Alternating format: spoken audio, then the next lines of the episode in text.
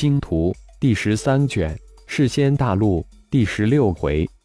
渔翁得利，作者：凌月，演播：山灵子。当哈文、雪儿六人第二天清晨醒来之时，发现太乙又消失了。不过，已经见怪不怪的六人自然也不多言，太乙也更无他们需担忧。返回世仙大陆的准备工作还需要按部就班的进行，该干啥事干啥事，就是他们六人现在的态度。新的一天又开始了。此时的太乙已经化为雪雾，向最近的世仙大陆海岸遨游而去。这魔士气无比神奇，能吞噬其他一切能量及灵气，而且对灵魂产生一种奇异的作用。这也是为什么只要达到人仙之境的修仙生命，进入世仙海死后能形成元灵珠或兽灵珠的原因。影子智脑至今都无法研究出任何有用的东西。在魔士气笼罩的世仙海巨大无边的区域之中，没有任何生命能够充分进化。影子智脑也只发现了几粒变异的生命体，但都与紫悠悠的神奇石头有关。影子智脑能让浩然肉体吞噬魔士气成功进化的成果，也正是得益于紫悠悠神奇石头。影子智脑得到的二块神奇的石头，一块用于浩然的肉体进化，另一块用于雪屋进化。其实，在求岛海底得到的魔石，有百分之二十被雪屋吸收了。雪屋也正朝着影子智脑推算的方向进化着。这一次，太乙化为雪屋重返世仙海，有二个目的。其一是对得自是奴的航道进行实地巡查，另一个目的就是寻找世仙海变异的海兽及魔石。千万年来，世仙海在魔石器的侵蚀下，肯定有海兽得到神奇的石头产生变异，从而朝着自己推演的方向进化。只不过几率小的可怜罢了，但一定有，只是自己没有碰上。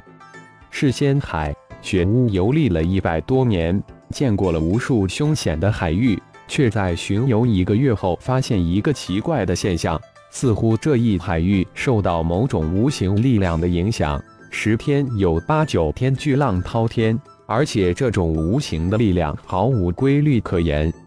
二个月后，雪屋遇到了至今为止最大的海浪，循着海浪的源头，雪屋发现源头来自海底。二头巨大海兽正在进行着你死我活的战斗。一头巨兽是是仙海三大霸主排名第二的龙鲸，另一头则是一头变异的巨大的乌蛮。正常情况下，乌蛮顶多达到百米大小，而这条乌蛮体长四千多米，与龙鲸体型不相上下。似乎龙精并不是变异乌蛮的敌手。经过三天三夜的战斗，被变异乌蛮重创而逃。早已变小的迷你雪乌没有理会变异乌蛮，而是尾随在被重创的龙精身后。龙精可是世仙海三大霸主之一，排名仅在雪乌之后。英字智脑自然不会轻易放过龙精这个世仙海中的神奇生命。五天后，逃离的龙鲸突然发现，在自己的前方。一头巨大无比的雪乌正静静地看着自己，一场真正的生死之战再次展开。如果是碰到另一头雪乌，这头龙鲸也许还能逃得一条性命。可惜的是，他碰到的不是单纯的雪乌，被吞噬的命运最终发生了。吞噬了这头巨大的龙鲸后，雪乌再一次华丽变身，化为一头巨大龙精。英子智脑再一次忙碌起来，全面分析研究着新的生命形式，希望得到龙精生命特有的进化特性，进而促进主人肉体的进化。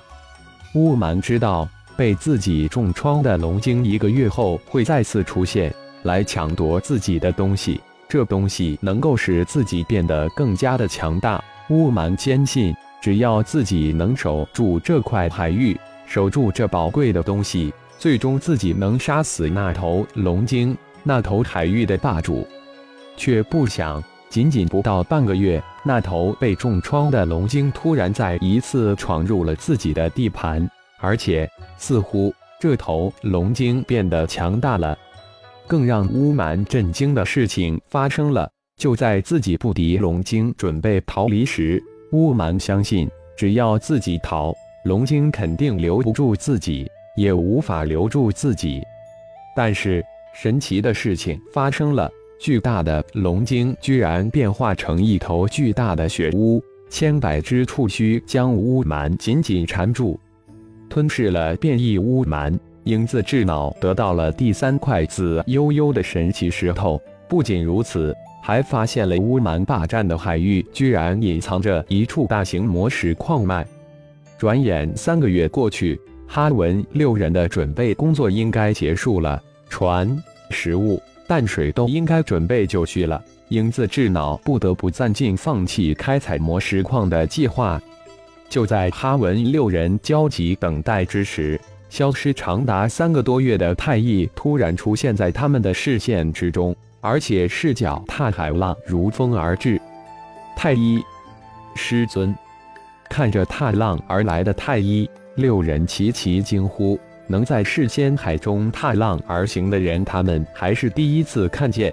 甭提有多震惊，震惊之后就是莫名的欣喜，返回世间大陆的希望又多了一分。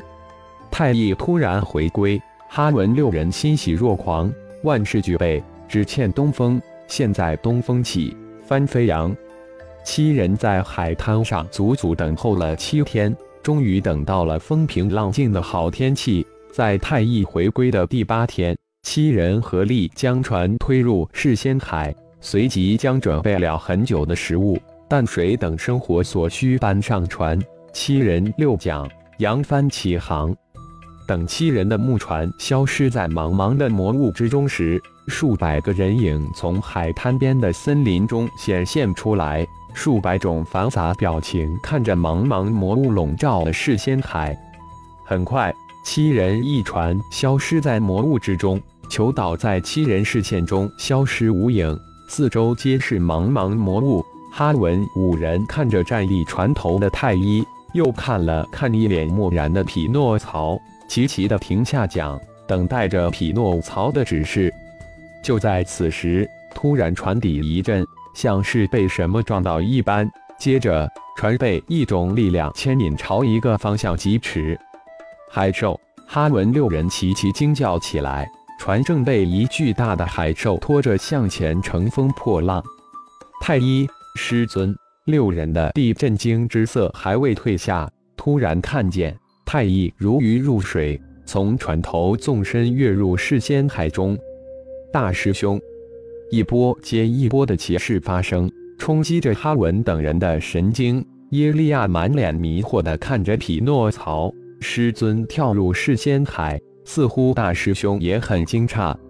师尊自有他的安排，原本计划的时间要能要大大提前了。大家还是想想返回世间大陆后的安排吧。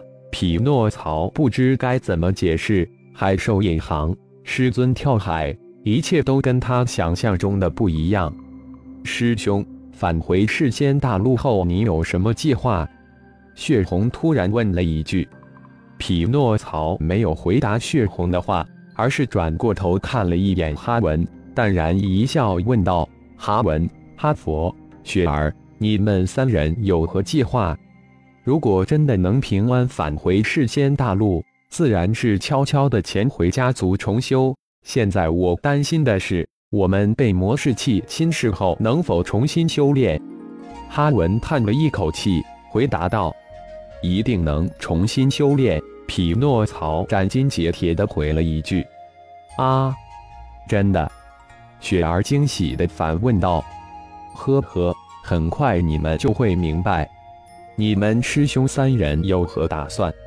哈佛脸上露出莫名的喜色，心情大好，随口问道：“我自然是追随在师尊身边。”匹诺曹这一次没有代表三人表态，而只是表明自己一人的态度。说完，有意无意的扫了一眼血红、耶利亚二人。本来这两人都是他强行拉入伙的。现在一切都看他们自己了。